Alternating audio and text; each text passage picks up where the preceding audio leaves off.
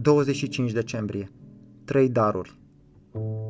Copilașilor, vă scriu aceste lucruri ca să nu păcătuiți. Dar dacă cineva a păcătuit, avem la Tatăl un mijlocitor pe Iisus Hristos cel neprihănit. El este jertfa de ispășire pentru păcatele noastre și nu numai pentru ale noastre, ci pentru ale întregii lumi.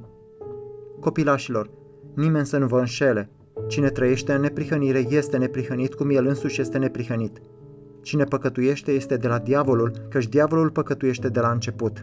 Fiul lui Dumnezeu s-a arătat ca să nimicească lucrările diavolului. 1 Ioan, capitolul 2, versetele 1 și 2 și capitolul 3, versetele 7 și 8. Gândește-te împreună cu mine la următoarea situație remarcabilă. Dacă Fiul lui Dumnezeu a venit ca să te ajute să te oprești din a păcătui, adică să distrugă lucrările diavolului, și dacă El a venit să moară astfel ca atunci când totuși păcătuiești, să existe o jertfă de ispășire, o îndepărtare a mâniei lui Dumnezeu, ce implică atunci acest lucru pentru viața ta? Trei lucruri, iar ele sunt minunate dacă le ai. Iată-le pe scurt, prezentate ca niște daruri de Crăciun. Darul numărul 1. Un scop clar al vieții. Prima implicație este că ai un scop clar al vieții.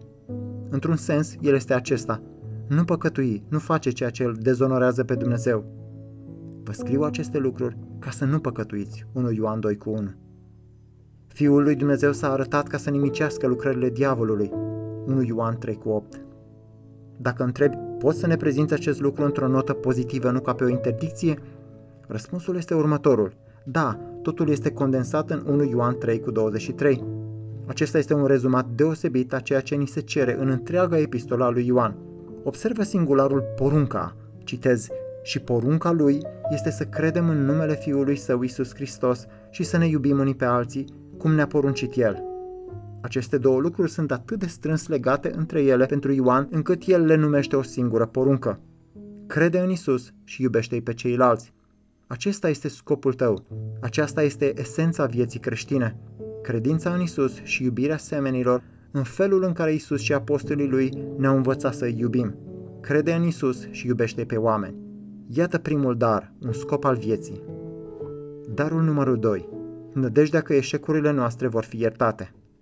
A doua implicație a adevărului dublu că Hristos a venit să distrugă păcătuirea noastră și să ne ierte păcatele este următoarea.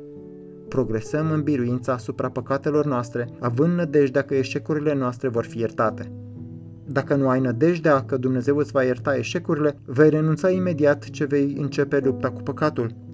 Mulți vă gândiți la anumite schimbări ce trebuie făcute în anul nou pentru că ați căzut în anumite păcate și vreți să scăpați de ele.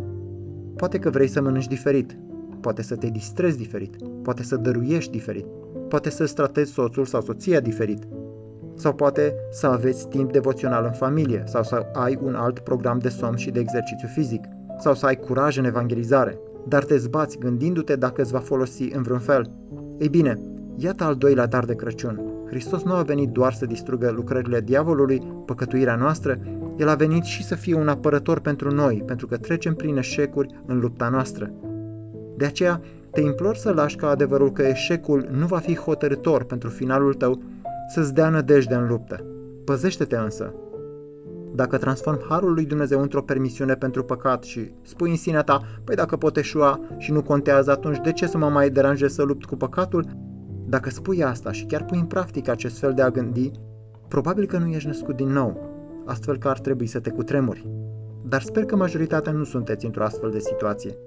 Majoritatea doriți să luptați cu păcatele persistente din viețile voastre. Iar ceea ce Dumnezeu îți spune este aceasta. Lasă ca faptul că Hristos îți acoperă greșelile să îți hrănească nădejdea în luptă.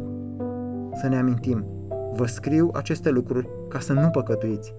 Dar dacă cineva a păcătuit, avem la Tatăl un mijlocitor, un apărător, pe Iisus Hristos cel neprihănit. Darul numărul 3. Hristos ne va ajuta. În final, a treia implicație a adevărului dublu că Hristos a venit să distrugă păcătuirea noastră și să ne ierte păcatele este următoarea. Hristos ne va ajuta cu adevărat în lupta noastră. El te va ajuta cu adevărat. El este de partea ta. El nu a venit să distrugă păcatul pentru că ar fi ceva distractiv în păcat. El a venit să-l distrugă pentru că păcatul este fatal. Păcatul este o lucrare amăgitoare a diavolului și ne va distruge dacă nu luptăm împotriva lui. Iar Hristos a venit ca să ne ajute, nu ca să ne rănească. Iată așadar al treilea dar de Crăciun pentru tine. Hristos va ajuta la biruința ta asupra păcatului. 1 Ioan 4 cu 4 spune, citez, Cel ce este în voi este mai mare decât cel ce este în lume. Am încheiat citatul. Isus este viu. Isus este atotputernic. Isus trăiește în noi prin credință, iar Isus este de partea noastră, nu împotriva noastră. El te va ajuta în lupta ta cu păcatul de-a lungul noului an. Încrede-te în El.